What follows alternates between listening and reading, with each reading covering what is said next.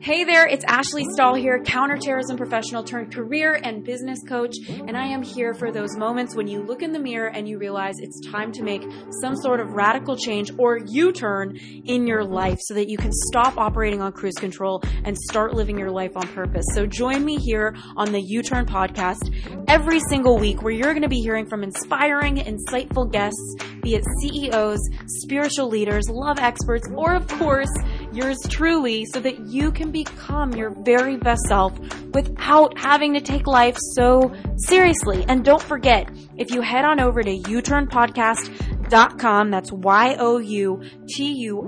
podcast.com, you're going to get access to show notes, which have books and resources mentioned by our guests, as well as access to one of my four free e-courses over at youturnpodcast.com. Whether you want to land a new job you love, get clarity on the best career path for you, launch that dream business, or deepen your romantic relationships. Woo, okay, enough about me. Let's get this party started with this week's guest. Hi, everybody. It's Ashley here, and I have Dan Cable, who is a professor of economics at London Business School and happens to be having his book out right now called Alive at Work. So, obviously, we're going to be talking about how to be more alive at work between neuroscience, happiness, overcoming burnout, and life purpose. Uh, Dan, welcome to the show. Thank you, Ashley. Uh, so, talk to me. How did you even get to this place where you are a professor, and what led you to study and share all of these important topics. The thing that I think is most cool is the idea that work can like make people feel more alive or make people feel like they need to shut off. And mm-hmm. way back when I was a psychology major, I was at Penn State University. That was the part of psychology that thrilled me because I maybe like many of us, I come from a family where work is literally a four letter word. It, work is, here's what work means where I come from. What you don't want to do. Mm. And I thought it's so interesting to start thinking about this other approach, which is some people actually kind of like it and get a buzz from it. Mm-hmm. Mm-hmm. So and, I dove from there. And I mean, was there any, so do you think you were inspired to work on work because you were uninspired by it growing up? Um, that's a great question. Many of the jobs that I had growing up were the sort that, you know, 15 to 20 year olds have, you know, working in grocery stores and, you know, you know, what you might say routine or dull jobs. But I think that what's more important or what was most interesting to me is how I now believe it's less about the job and more about the way you're using the job. That's one of the things that I guess I have stumbled on. And I guess I've also become really intrigued by, um, individuals and their leaders can work together to take any job and actually make it kind of interesting and make you light you up. Mm-hmm. And that's actually some of the stuff that we're going to talk about, um, I think, on this podcast. Yeah. So everybody listening, Dan and I were just talking prior and um, obviously, you can hear in his voice, he's the realist. So far, he's going to be really giving us a lot of information. And the first point we had talked about is engagement and how, you know, how many articles have we all read that say engagement, you know, employees aren't being engaged? I think I've read up to 80% of US employees are not engaged at work. And Dan, you're saying this is not an issue of motivation, it's an issue of biology. So what does that mean? What is the research on that? Yep. Well, the thing that I stumbled on over the last three years, I think the most interesting thing I've learned in the last 10 years is that there's this part of our brain, and I call it the seeking system. Um, neuro, some neuroscientists also call it that, but some call it the ventral striatum. I don't mind which one we use here, but seeking system's a little easier to come out. Um, this part of our brain, well, first off, is innate. And that means that children have it. You know, you, you have a little two month old they have a seeking system just like an adult does. And also all the other mammals have it. Um, you know, a mice, a mouse would have this or a cat would have this. And this part of our brain is urging us to explore the environment. By explore, I mean try to find stuff you don't know about and learn more about that. It's also trying to get us to experiment with the environment so that we can learn about cause and effect. So like just some examples of this. If you had a cage full of mice and you put in there a little, um, I don't know, a little feeder where you had to push a trigger and then it gave little pellets of food. the mice would innately go to that and kind of fool around with it and experiment with it. Now it's brand new. It might hurt them. It might be poison, but that's not the way they act. They go to it and they fool around with it. Or if you've got a little baby, I'm thinking like a little two year old and you know, your baby, you give them this toy and it does light up stuff and it says their name and all this and it's pretty cool. And for the first week they think, oh, how cool. And then they're more interested in your car keys. Mm. It's like mm. after a week or two, you can give them like weird stuff like a pen or you can give them your car keys and they put that in their mouth and they, the other toy that did all that cool stuff, they're kind of used to that now. That's over. Mm. So and really so it's like we're, there's, all of us have like an inner curious toddler that wants yep. to play with new things. So not yep. really conducive for the nine to five repeating everything you did yesterday in a cubicle kind of thing, I'm guessing. I think you're putting your finger on the problem. yes. I mean, a really good way to think about this is in the 1900s, we invented management. you know, if you think of it as uh, in 1850, you could buy shoes, but there wasn't a Nike. You know, there wasn't a 46,000 person organization where most people didn't really invent the shoes. They didn't make the shoes. They didn't sell the shoes. You know, most people do very small routine tasks. And those tasks often feel pretty disconnected from purpose or pretty disconnected from effect. It's sort of like you do little things all day long repetitively and you don't always have a strong sense of why, strong sense of purpose there. And, um, you know, one way that I like to think of it, just to be refreshing, is we're kind of beta testing that idea. Like as a species, we kind of invented this way of working. It's making some people really rich. It's really good for distribution, but it's shutting a lot of us off mm. because our brains weren't made for that repetition and that purposelessness. Mm. Interesting. So interesting. And I'm, you know, this reminds me of reading when I was in high school about Karl Marx and the Industrial Revolution yeah. and how he was talking about how this was the beginning of the end because gone are going to be the days of gratification where the person, the woodworker makes the entire chair. Now are the days where they're making just the leg of the chair, leg after leg after leg in a factory. And yeah. that that was the beginning of disconnect. So do you believe that that was the beginning of human disconnection at work? Um, maybe it's too strong to say that, but I will say that biologically, if we go back to this neuroscience, I would say it's where dopamine meets Karl Marx. I've never thought about it that That's way before, deep. but I love That's it. deep, Dan. let me let me let me expand on that a little bit.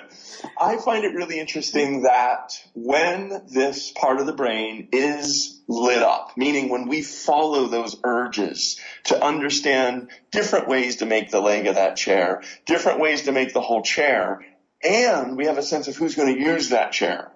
Maybe we meet the person who commissioned the chair. Maybe in the chair doesn't work out, it's not rocking very well. They come back to us and say, hey, that was kind of a crap chair you sold me. That idea of following those urges seems to release dopamine and dopamine is a feel good enthusiasm drug. You know, you might call this like the legal cousin to coach cocaine. It, it is not the sort of drug that makes you feel complacent and want to relax and settle down. It's the kind of drug that makes you en- um, like energized. It makes you want to do more of that thing. And so the idea that life feels more energized when we can follow the urges of our seeking system is a fact. It's it's a biology, not a psychology.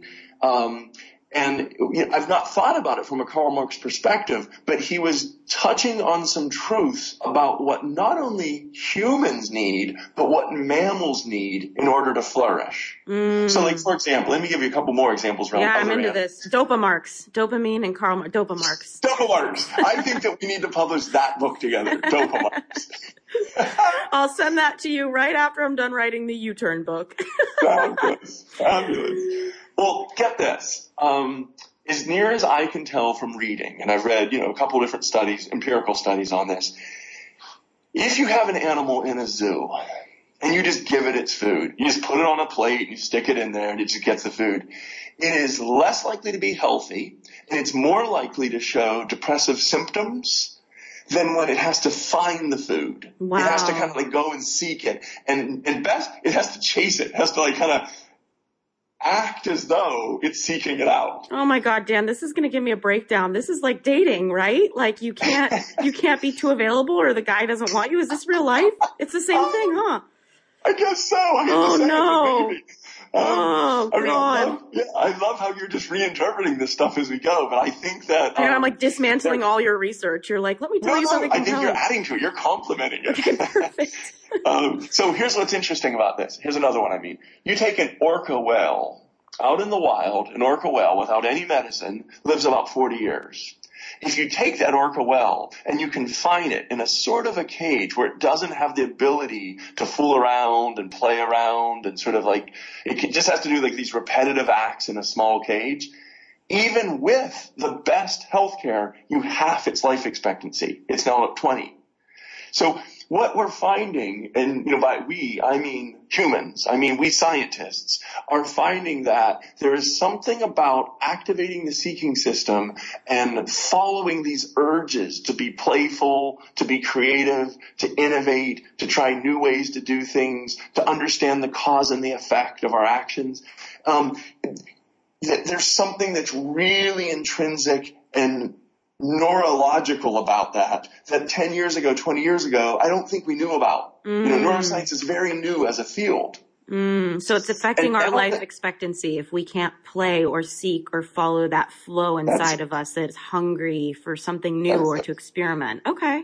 That's it. Wow. So you've really got it nicely there. The way that you just said that I think is, you know, accurate. And I also think it's at the cutting edge of what we know Mm. And so, you know, we, we can kind of like track some more of that stuff down if you want. Well, and let me ask you, I mean, th- you're, you're right. It's a reality now that some of us are stuck in the cube until we're not, until, you know, until some of you listening sign up for that free e-course at youturnpodcast.com on how to get a job, um, a new job. But, you know, Dan, what do, what does somebody do if they are feeling stifled in their job and maybe they have the golden handcuffs where they don't want to leave because they want to keep making the same money, which I'm sure I could just bust through all of those myths right now. But for, you know, for, to honor the time, what can somebody do if they decide I want to stay in my job that is suppressing all of my flow, creativity and experimentation? Is there some way people can play that out outside of work or is work too much of a domination in people's schedules that the seeking part of them is like slowly dying in desperation yeah. at their cubicle? Yes. Yes, that's a really great question. I'm going to answer in a way that focuses on the work. Great. I'm, I'm gonna, I'm gonna do that because I know the most about it. I'm also going to do it because it's where so much of the empirical research resides. And I'm also going to do it because that's where we actually spend most of our hours. You know, when we're awake, we have to sleep apparently. And sleep's really important to health as well. So you don't want to just sleep.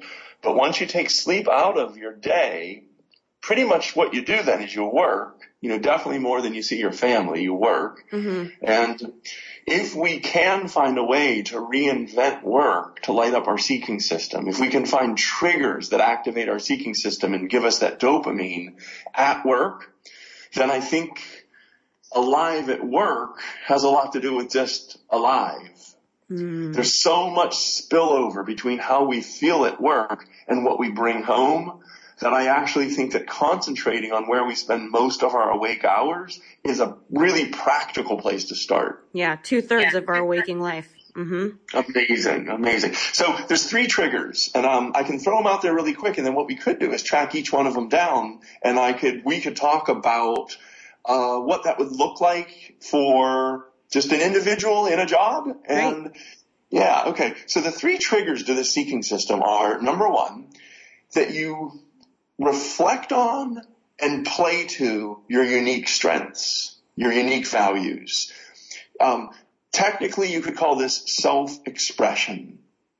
So that's number one, and we can talk about that quite a bit more. The second one is that we prompt ourselves to be curious, to take on tasks that allow us to learn and experiment. And the way I want to pause. I'm going to hit the pause button there. I don't mean because our boss is asking us to. I don't mean we do it for a raise. I, I don't mean that we do it for a bonus. It's not because we have to follow the rules. It's we find something that we are curious about. And even if it means working harder, we throw ourselves time toward that. mm. almost thinking about work as a platform that we can take on extra tasks in order to learn, in order to be curious. Mm. And a lot of people just don't think that way. I think, and I didn't used to think that way. I think that where I come from, that's a very counterintuitive thing to do. Mm, got it. So that's the second one. Where do you so come from, Dan? One. Curiosity, very counterintuitive. Where are you from? Oh, Pittsburgh, Pennsylvania. Oh, not no curious people allowed in Pittsburgh.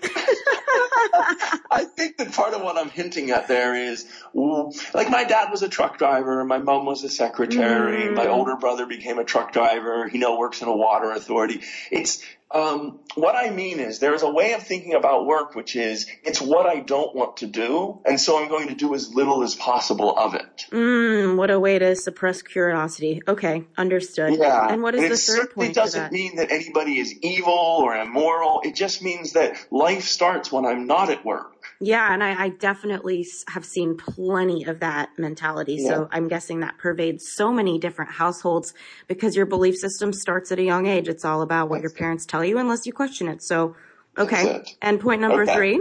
What do we and got? Point number three is understanding the why of the work beyond the money. Mm. Um, it's putting yourself in touch with the end user. And again, I have worked with people that in addition to their real jobs, you know, we can go through some stories and some examples. In addition to their real jobs or what their boss is kind of expecting them to do, they find ways to go above and beyond what is it needed in order to connect with the user of their work, to understand how that user is affected when it's done good versus bad, to understand what that end user's problems are and how maybe you can even help them in a way by understanding and empathizing more. Mm-hmm. And mm-hmm. so these are all things that are actually practical and they're free. Mm. It takes a bit of time and energy, but what I have found and what others, not just me, my gosh, there's a whole literature on this now. What this literature suggests is if you give more into your job in terms of following the urges of the seeking system, you actually end up taking more from the job in terms of purpose and happiness and even life expectancy. Mm, and it just comes back to the same point that you create your life. It's almost like becoming an entrepreneur or an intrapreneur in your job, right. Taking, you know, taking intention and uh, speaking up. So the first point you said was playing to your strengths and your values. That's something that I've spoken about a lot. That's something that Jonathan Fields we had on the podcast. He talks about purpose. What would you say, um, you know, succinctly, if you can, is the best way to get in touch with strengths and core values? There's two things that I would mention something that we do is we get people to go out to family members, friends, work colleagues, mentors, and we have them write stories about times they've seen you at your best. Amazing. So we call this a best self activation and we actually have started a company that does this, but you don't need a company to do this. It can be done on email, but it's about getting the facts from their perspective about who you are when you make your best contribution. And we have found that these stories are really inspirational and personal and emotional mm. because if you've got a friend and a work colleague and your mom and a brother and your boss saying, Oh, that time that I saw Ashley at her best, here's what she was doing. What we have found is that not only ignites you, but it gives you evidence that you can do that, that you can be that. And then that allows you to start thinking about, oh, in what environments am I at my best? In what sorts of conversations am I at my best? What sorts of tasks am I working on? And that actually gives you evidence to start this job crafting. I, by the way, I really like Ashley when you called it an, an entrepreneur of your own job. Mm-hmm. That essentially is what job crafting is. It's taking the autonomy and taking the agency back and saying the job is not a cell that I have to squeeze myself into. The job is a platform that I can use to explore and exhibit my strengths. Mm-hmm. And I think that that is a mindset that's very powerful. Mm, so good. I'm all about creation. And you know, what what would you have to say for somebody who maybe is a bit overwhelmed? Like maybe they've suppressed their inner seeker for so long, their inner toddler, yes. you know, or if I go to yoga in LA, the inner child yeah. for so long that it's hard to reconnect to. Wow. Uh, that's a great question. I would like to give you an analogy and then we can talk about fixing it, okay? Let's do it. The, The analogy is very painful, but Martin Seligman used to shock dogs back in the 60s. He would put dogs in these cages and he would shock one side of the cage and the dog would yelp and urinate Oh and my God, about. this is so hard to listen to, Dan. You're really going all Yeah. in with your It's analogy. pretty painful, I have to Oh say, but um, you know, hang in there because it's worth it. I'm gonna get an email from PETA, like at the end of this podcast, like, who are you bringing on? Well, I mean, you can cut this bit out of it. No, I'm not. I'm keeping it. I'm committed. Okay. So Shocking the dogs. Is, um, the dog learns that if it jumps to the other side, it can escape the shock, but then he would shock the other side and then it would jump back. Eventually in this research, it sounds really bad, but he would shock both sides. And eventually after jumping back and forth repeatedly, the dog would just lie down and take it. Oh my God. It would just accept the shock. And that's called learned helplessness. Oh my God. And I believe that what we've created in many organizations is a form of learned helplessness because inside us we have this welling up of curiosity and this need to explore. That's a biological need. But then we find ourselves in these cages, these organizational cages where it doesn't seem it's possible to do any of that if we want to make money. And what you're talking about is a form of learned helplessness where after 10 years, 15 years, we just say, the hell with it. I'll save me for the weekend. And I feel as though that problem is what you just articulated. There's a form of learned helplessness that I've seen in my family and my friends where they just say, never mind. I'm not even going to try to be me at work. I'm just going to shut off. I'm just going to accept it. And then I'll try to have hobbies on the weekend. Hmm. And that type of work family balance, quote unquote, I think that that's deeply wrong headed. And I also think that that is, um, sickness making. Hmm. You know, that's sort of, well, um, I'm just going to give up Monday to Friday and I'll treat it like a commute to the weekend. And then come Saturday, I'm going to be a weekend warrior and I'm going to come alive. Um, there's just not enough hours and like, there's not enough life there. hmm hmm So- I know. It's like, how do you expect to have a party at five if nine to five really sucks? Exactly. So it's, we're not that bipolar as a society. I mean, it. kind of sometimes, but not really. There's too much spillover. Yeah. There's too, yes. So you got it there, actually. Okay. Um, so anyway, that notion of learned helplessness really, for me, helps me understand why it is the case. Listen, nobody is 16, 17 years old coming out of high school saying, what I want is a job where I can just be bored and where I can just shut off and get through it. Nobody says that, but a lot of 25 and 30 year olds say that. Five, ten years into the job, they're like, you know what? Nobody even wants to hear about my unique thoughts. Nobody here wants me to even experiment. They just want me to like do the same thing. And I can't even feel the purpose of what I'm doing because I never even get to meet anybody that uses my stuff. Mm-hmm. Yeah. So you've really put your finger on for many, many people the problem. And you also, by the way, cited the evidence, which is 70% of the world feels disengaged from their work. They feel like they have to shut off to get through it. And 80% say that work is a place that they cannot be their best. Mm, okay. Those are global numbers. Those are worldwide numbers. Mm, got it. Okay. Wow. And I mean, okay, so let how do we reconnect? And I've Yeah, written about this a lot. Right now. Well, you know what's you know what's also really big with this is, and I've written about this um, for my email subscribers is this idea of disconnect. How often is it the case that people feel disconnected and they look outside of themselves and say, "Oh wow, I feel disconnected. This must be an invitation to leave to abandon ship. I don't feel connected." But what I've found time and time again is if you're disconnected, that's an invitation for you to go deeper with yourself. Yep. Because if you keep taking your little disconnected self everywhere, disconnect is going to be everywhere. It's really about asking yourself those questions. So how can somebody find that spark again and overcome the learned helplessness that they've been buying into over the years, you know, without realizing completely that they did? Yep. And I, I want to play back to you that I do think that they are both, both of those responses can be valid. So uh, I have worked with some people. Okay, so I'm going to talk about these three different approaches, and I believe that they all work. But I have worked with people whose supervisors continued to thwart them, and that at every turn, the organizational culture punished them for being innovative. They, they got hurt for showing more of themselves at work. When they try to overinvest, they did all their normal job, but they tried to add in more. They kind of got yelled at and said, stay in your lane. And so I don't want to be Pollyanna-ish. You know what I mean? I, I don't want to act as though, oh, it's all just think it better. You know, I, sometimes there are environments where it is very, very difficult to thrive. And I have worked with people who by they try, they try, they try, and then they finally try a new place and they thrive. Mm. You know, because the mm. culture encourages exactly what they are trying to do themselves. So I, I myself don't want to shut that path off as an, an inadequate path or a failure path, but where we're on the same page actually is I do believe that there are things to try within your existing environment 1st mm-hmm. And these three things, what we could do is start unpacking those a little bit. Yeah, and let's party. Yeah.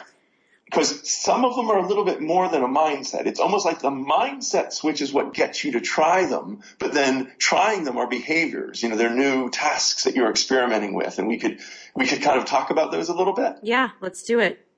Okay. So first, let me just kind of say a couple other words about this concept called job crafting. That isn't something I invented. There is a research. Sounds like it's straight out of Star Wars, like Star job, job crafting.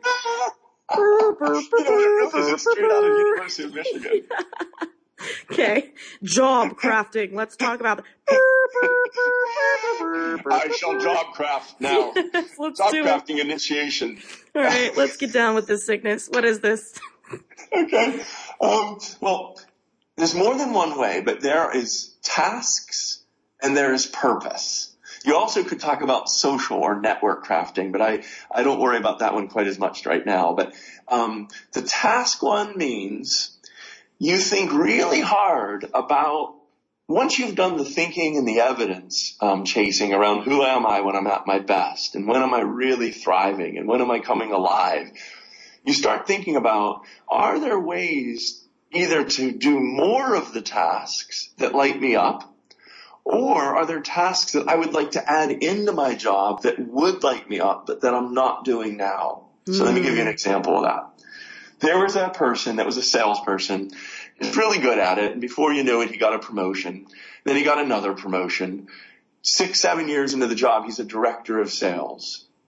So the good news is he's making a load more money, you know, in Mercedes, nice house, all that kind of stuff.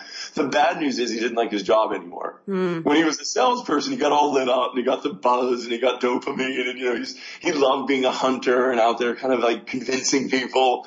You know, there's a real buzz to sales for mm-hmm. some people. Mm-hmm. But when you are a director, the, the, phrase that he used is bullshit meetings. Mm. It's just a lot of meetings after meetings, and it's like, okay, here's the new sales itinerary, the new products we're going to launch out, and now we're going to talk about the sort of new corporate policy around travel, and now we're going to do um, our performance evaluations where we sit down with all the employees and tell them about their SMART goals. And and so what he said is, it just felt like he was an order taker now. It used to be that he was like a hunter, and now he felt like an order taker. So what he did, you know, we talked a lot about what lit him up, and we talked a lot about sort of his underlying, um, you know, needs and motivations. Here's what he did. He decided that he, on top of all his normal work, his normal KPIs, his normal goals, he was going to go out once a week and just meet with an actual customer. He'd hop in the car and he'd go actually meet with a customer and he'd just sit there with them. Like he might go to a distributor and just sit down with the operations person and say, what are some of your problems right now? Like what are you trying to solve? What's, or he might go to like a grocery store, like a supermarket and say, what's moving right now? What's hot? What surprises you right now? And he would just listen, just talk.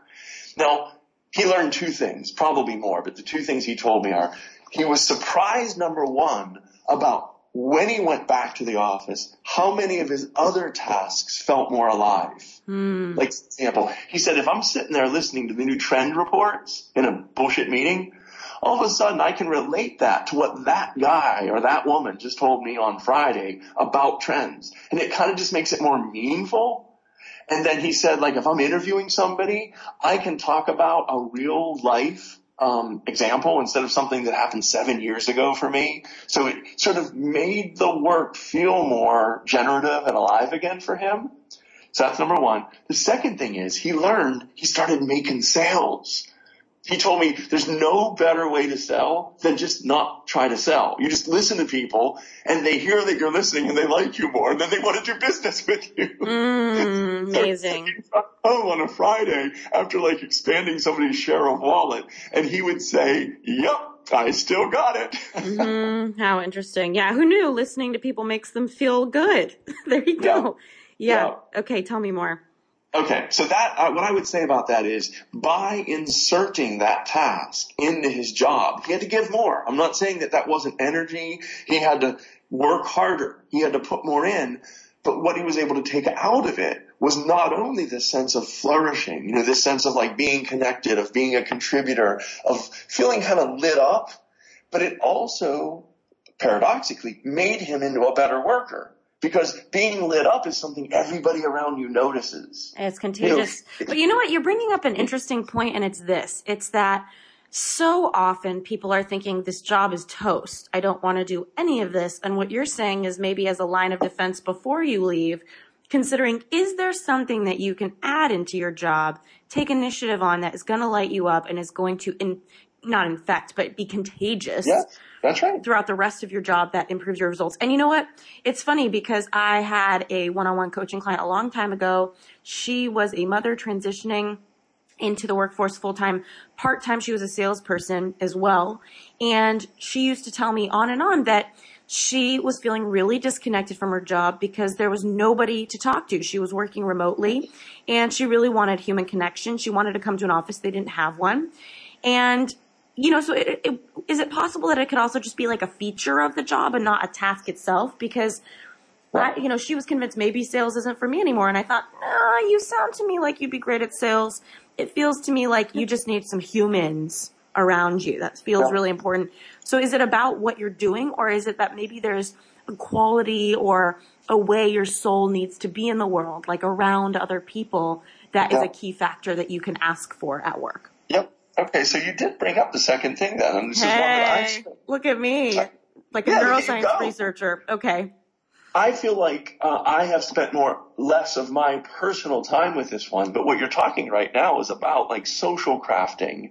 You know, this idea that you can choose often who you want to work around and even sometimes what customers you want to work with and not work with. Got it. And that's something that a lot of people forget or not even willing to push on. But um, I worked with consulting um, people in consulting, for example, that slowly work their way into the zone of customers that they have the most passion for. You know, that might be education or that might be healthcare. That if there's an intrinsic fire, um, that's pushing them to feel purposeful when they work on that topic. Even though they're sort of just a consultant, to be a consultant for a healthcare company lights them up.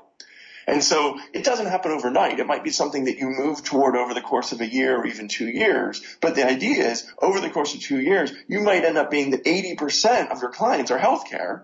And that might make the same job feel quite a bit more lit up yeah. And, and, yeah, so the very example that you just gave is just another really good example where I might do the same work, but I might find that doing it around other people lights me up more.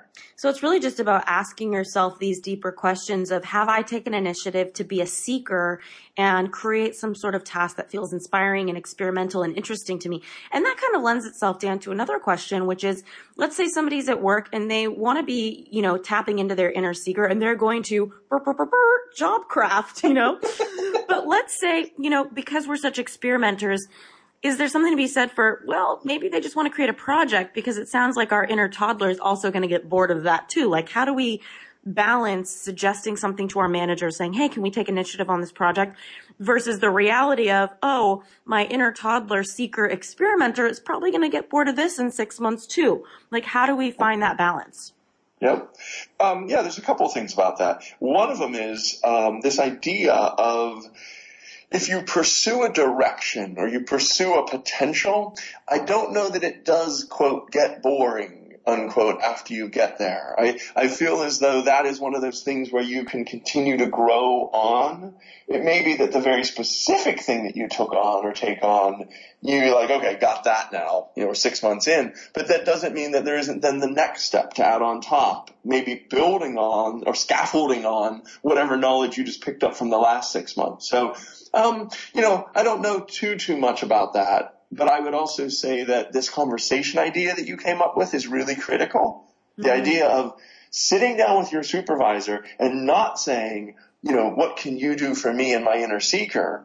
But maybe more around saying, I bet you I could be more effective in this job if I was doing blah, blah, and blah where the blah, blah, and blah were in fact the sort of light ups. You know, they were in fact the activators of your seeking system. So I feel as though even in an old school hierarchical kind of organization, most leaders, and I do say most, not all, most leaders are going to get pretty interested if you start talking about things that you'd like to bring to the job, mm-hmm. ways that you think you could do the job better. That's going to be music to most managers' ears. Well, what do you do if you're swamped and it's like you're swimming in a ton of shit, for lack of a better term, that you don't want to do.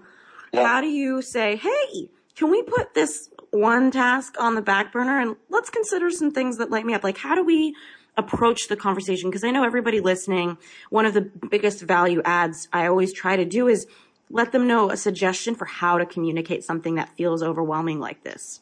Yep. Well, um, I believe everyone is going to be different. You know, it's not as though there's going to be sort of like, here's how all bosses are. So I think each of these approaches might be a little bit different. But the broad view of starting with, here's what I, here's when I thrive on the job. You know, these are the tasks that I would be really interested in throwing more of myself into. Uh, I can't do everything. These are the tasks that kind of shut me off you know, these are the tasks, activities that I just don't feel like I'm in flow when I'm doing. I feel as though I'm at best average at, and there might be other people that could really do more of that.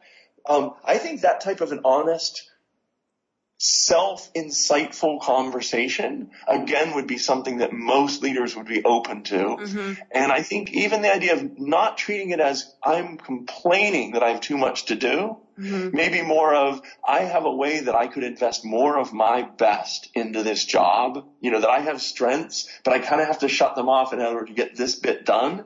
Is that what you really want me to be doing? You know, mm-hmm. Mr. or Mrs. Boss? I think that that's actually pretty, um, okay. Taking a step back, it really all does start with number one, a mindset that the job is not a cell that you have to fit yourself into, but the job is something that is living and that you can bring your inspiration to. That's a mindset switch. A lot of people aren't thinking that way. You can create.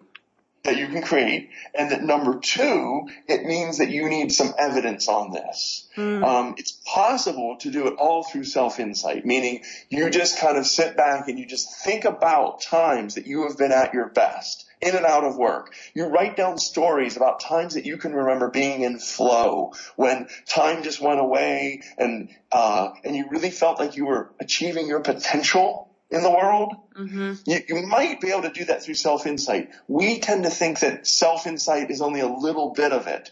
Um, there's this concept called a looking glass self. And so much of who we are is how other people respond to us. Mm. And again, this idea of doing the diligence, doing the evidence seeking, where you go out and you say, you people that have watched me across the decades in these different environments, you know, at work, on vacation, times of crisis, could you just write about a time that you can remember me making my best impact? Like a time that I really seemed like I was being my best? And, you know, we'll do this for you, but the thing is you don't need us to do it. If you treat that as doing the work, you know, putting in the time, gathering the evidence, it's, it's not me, me, me, me, make me feel good. It's I'm trying to learn how I can make my biggest contribution on this earth. And you people have the evidence that I need on that. I think that that's really great. Also, kind of going back to the question I was asking of how do we deliver this information to managers is, and, and those of you listening may be looking for a way to communicate this after you have some introspection or have people write the story of where you were totally lit up in your life so you can take notes from that is maybe going up to your manager and, and by the way, I'm a big believer in setting a time for a conversation that's meaningful because if you treat a meaningful conversation haphazardly and knock on their door and come sit down, they're going to look at you often haphazardly like it's just a casual conversation. So yeah. first things first is scheduling a time to have the conversation after you've been introspective. But secondly, considering saying something like, Hey, these are the responsibilities I'm working on. I have no problem doing them. I'm learning. But here's where I think I could be even more powerful at work. Here's a contribution that I think is really in my zone of genius, my ZOG. And did and you just call it a zog? I called it a zog. You always called it a zog? yeah, you know, I've been doing that lately. But you know, I don't know if your manager's going to get that one, so maybe steer clear of the Zog folks. But, you know, saying something like, this is where I think I could really be in a zone of genius, and here's the impact I think it can make. And not only can I make an impact, but I think it's really exciting, and I feel like it's going to inspire me even more. I understand yeah. that I might have to work harder, um, but yeah. are you willing to take a look at these responsibilities I'm working on and help me figure out maybe if there's somewhere I could taper? Because if I introduce this new initiative, I'm really, really clear that I might be able to create this result, this result, and this result. And I'm going to be more motivated and I'm willing to put in the work. So something a little more enthusiastic. Um, do you have anything to add to that, Dan? No, that's um, a really excellent conversation. And this brings me to the point where I'm saying if your supervisor does not respond positively to what you just said, treat that as evidence that you are probably in the wrong. You're, you're working either with the wrong person or you're, if, if that's pre- prevalent, then you're in a company that is, it's not looking to explore your potential. And if that keeps happening, it's going to learn, it's going to lead to learned helplessness. I was just going to say, I mean, if you're in a job like that, then what you're doing is these companies are accidentally, you know, in the way that they're behaving, lo- looking for people who are having learned yeah. helplessness. That's right. They're, they're looking for people that are disengaged and shut off and just mm-hmm. want to follow orders. And I'd even go a step farther. They're going to fail. Yes. That's not an organization that you would bet on if you were an investor. That's a, that's a non-learning organization that doesn't value experimentation, trying new things, people bringing their whole selves to work. I mean, I would not bet on that organization surviving. Wow, that makes me think a lot about organizations or leaders who are listening right now, where it's like if you could introduce into your organization a policy that every employee gets to choose one t- project that they're inspired by and that the yeah. company is going to make space for that to the best of their abilities, I wonder what would happen to the productivity of so many different businesses. That's right. And I know we had talked a little bit about the shift, shifting the focus from leaders to people. But before we get into that, I know your first topic was strengths and core values. Um, and then you had two other points. Did we completely unravel those yet? No, um, to completely unravel them, you know, we would need many hours. But I mean, here's what we did do. I do believe we've touched on a lot of that. Yes. And I also feel as though by packaging them all at once in this dun, da, da, da, job crafting sequence initiated. By packaging them under that, it is not only practical, it kind of bundled them. Meaning, um, it's really that same approach. It's just saying, where do you have the skills and values that light you up. You know, where can you self-express that unique part of you that adds the most value to the team? That's number one. How can you experiment with your role and try to do it in ways that reflect the best in you rather than sort of a rule-bound scripted approach? Mm-hmm. That's the second one. That's the experimenting and playing around. And then the third one is this notion of purpose. That's a very personal thing to say, you know, how is it that I care in an emotional, non-cognitive way? How is it that I care about what it is that I do? I think that the last thing that I could throw on top, we looked at that example where the person ended up talking to the customers, the salesperson. He went around and talked to the, the customers. But I would say there's one last exercise that I would leave the listeners with. Wonderful. If you each would ask yourself the question, who is my customer? and who is my customer's customer? And then start to develop competence around those questions. For example, if you're a salesperson, who's my customer? That's easy. It's the people I sell to. Maybe a little bit less easy is who's my customer's customer? So I'm selling to this person. I'm trying to move whatever merchandise. What are they trying to accomplish? How can I learn about their problems? What are they curious about? Mm. By doing that, you start to develop empathy for their world. And not only do you become a better worker because you're serving them, but you also learn more why it matters what you do. Mm. So that's important. A second and maybe last part of this is for many people, even asking the question, who is my customer? It doesn't mean outside the company. It might mean that I put together budgets and forecasting. The question is, who uses that? A lot of times people don't know. If you make it your job to know, to learn, to ask questions, to be curious, to ask them, when I do that well, how does it affect you? And if I mess that up, how does that affect you? You start to understand your role in this chain in a way that Karl Marx would be happier with, and that will also activate your dopamine. So there's dopamarks there. Yeah, dopamarks hit. Okay, well, thank you so much. Just the final question is, what is the best career advice that you have ever gotten? Wow. I can tell you who and when, um, and then we'd have to talk about what it was. Um, I was at Penn State University, and I had gotten a job with um, what was then Andersen Consulting, is now Accenture, and I was going to take that role. Uh, it, back in the day, it seemed to be a lot of money. It was twenty six thousand dollars a year, killing it. And yeah, how about that? Killing it, straight up killing it. And I also got into Cornell University to work on getting a PhD. Mm. And at the time, I almost went for the money. I was so close to just, you know, it, back then it really felt like a lot of money. And this PhD thing, it was so uncertain. And I had a professor, his name was Rick Jacobs, and he's a hero of mine. He said, Dan, in four years, your world will be a better place to live if you pursue this interest of yours, this talent of yours, this, this science. And if you take this job within four years, you'll be, you know, a manager. You'll, you'll be a middle level manager and you'll, it'll be fine, but you won't be lit up in the same way.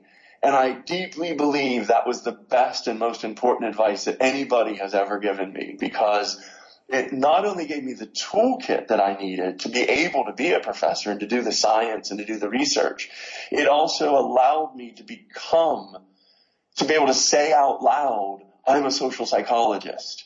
You know, that my job is a research professor. It allowed me to have the confidence to be, to be that person so mm. anyway, thank you, Rick Jacobs. Thank you so much for this. Where can everybody find you? You've been so informative and I know your book is out. Can you talk to us about where we can go? Absolutely. So I'm really into Twitter these days. So I'm at Dan Cable One, and I send two or even three things a day now. Cool stuff I find. I I try to promote ideas and not myself. So TED talks and articles that I've read and Forbes articles and things like that. Um, second thing is dan-cable.com. That's, I have all kinds of talks and sort of like podcasts like this one and things like that. So I think those are two sources that people could go to. Wonderful. Thank you so much. And I know we were talking before this interview that there was about 20 Dan Cables on Skype and I was DMing all of them trying to figure out you. So I'm glad that you got Dan Cable one, if not Dan Cable on Twitter. Killing it again. Well, thank you so much for being here. It's been an honor and I'm really, really grateful for your time. Great. Great talking with you. Take care.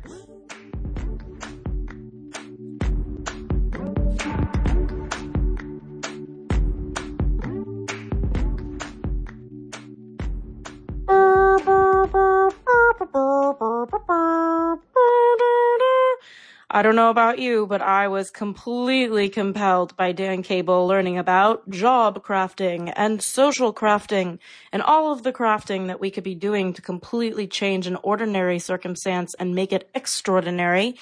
It was such a reminder, my conversation with Dan, and I hope for you too, that where you are isn't where you have to be. That if you are in a situation that doesn't light you up, it's not necessarily the case that you need to leave the situation. It might just mean that you need to change the situation. And I think we live in a world where everybody's looking for a band-aid and a fix it. Whereas perhaps the answer is less in the band-aid and more in turning inwards to ourselves and figuring out where can we be creative? Do we need to job craft? Meaning, do we need to add something into our job that completely lights us up and turn this job into something we want it to be and something that gives us the experience we want to have? Or do we need to social craft, change the logistics of the job, who we're around, how we're working with them? These questions I found to be so profound because more often than not, having a private coaching practice, having an online course, and those of you who have tweeted at me, Instagram me, who have taken our free e-course at youturnpodcast.com, all of you guys, I know if you're anything like me, you've probably gotten to a space where if you don't like where you are, you don't necessarily go into that space of thinking, well, how do I change it? How do I change my job? Because we just buy into this collective belief that we are assigned a job and we're here to do it versus we're assigned a job and we're here to create it and leave a lasting mark in a way that inspires us and in a way that we want to operate in the world. So the first question I left this conversation with Dan Cable thinking to ask you is where are you in a state of learned helplessness in your life right now? And I really want to just take a pause and ask you that again for you to really think about this. Where in your life are you in a state of learned helplessness right now? If I'm being completely honest with you, there was a while where I had a lot of success in my career and I had a lot of loss in my career after the success. And it was almost like in that phase, it was about a year I was burnt out. I told myself so many stories in my head to keep me from taking action because I was so burnt out. And eventually, when I had my motivation back again, I felt so vulnerable to try again and put myself out there in business again that I was almost in a state of learned helplessness where I was like, well, you know, that was my, I, am like that quarterback on the football team talking about the good old days. That used to be me. That's not me anymore. I can't create anymore. Here's the deal. If you are an ambitious person and you feel lost, if you are a motivated, inspired, capable, hardworking person and you feel the opposite of those things, that part of you is always there for you to tap into. There have been so many people that used to step into my office in Beverly Hills or on Skype because I know I've been coaching people all over the world. And they'll say to me, Ashley, I used to be so ambitious. I used to be such a go getter. And I would always remind them the part of you that knows how to go and get is still there. You're just not choosing to tap into it right now. And if you're moving into a state of learned helplessness, the question I have is what are you afraid of? What is the thought you're telling yourself that is keeping you from going out there and activating? What part of you is coming forward that's keeping you? What is that fear feeling like? Does it feel like anger? Does it feel like sadness? What do you feel inside? And what is this part of you telling you that's keeping you from taking action? And an incredible exercise to go deeper with this is journaling. So identify an aspect of yourself and freeform journal from that voice inside of you. If you do that every day for five days, you're going to release so much energy that you didn't know you were holding. And you're going to see a lot of subconscious thoughts that you didn't even realize you were holding on to. And I want to just end this post episode conversation with you around life purpose. And obviously, Dan is a true scholar and very fun human, if you couldn't tell. um, but what I've learned with life purpose, and I've said it before, I'll say it again, is if you follow what feels good, there's always purpose on the periphery. So let's say that you have a few options in front of you for a new job or a new path, and you're not really sure which one to take, and you get you're getting very much into your head about what's the right opportunity, which one do I do? My invitation is to put a ladder from your head to your heart and ask yourself which one feels good when I feel into it, when I think about it, which one feels good. And if you follow that, it will never fail you because when you follow something that feels good, there are always more aligned opportunities coming at you. On the periphery of that, for example, I created my e-course online for job seekers called the Limitless Career Lab. Um, you guys get a little slice of it on the free e-course for job hunting at youturnpodcast.com. Those of you who have signed up for that. And I really felt like I just had to do this course. And I failed at it for a long time. And the next thing I knew, 5,000 people join the course in just a few months. I needed to hire employees and I just became this like green entrepreneur that suddenly created success and had to figure out how to support it and teach customer service people to respond. We had hundreds of emails coming in. It was a really chaotic experience and also a very fulfilling, rewarding, mind blowing experience. But what I got out of that was that long, the deeper I went into expanding that e course, the more I realized number one, I didn't want to be famous on the internet for an e-course. let alone, I don't really know if I want any lo- level of fame for anything. I just want to contribute and add value and connect. Connection is my core value. So I, I want to connect. But what happened on the periphery of following that which felt good was I got a book deal opportunity. I started this podcast, which feels so good and so much more. And because of those opportunities on the peripheries that I will follow because they feel good, the way I see life is as an experiment. And so I want you to ask yourself, where am I in a state of learned helplessness? What are the thoughts that are keeping me there? What aspect of myself, sadness, anger, fear, is present and keeping me from taking action and being the person I know I am? Start freeform writing it and stop overthinking your next steps in life. Follow what feels good. See it as an experiment and trust that purpose is on the periphery. All right, with that said, I hope you love that episode. One of my favorite ones was with him, uh, Dan Cable, as much as I did. Such an inspiration and can't wait to connect with you later.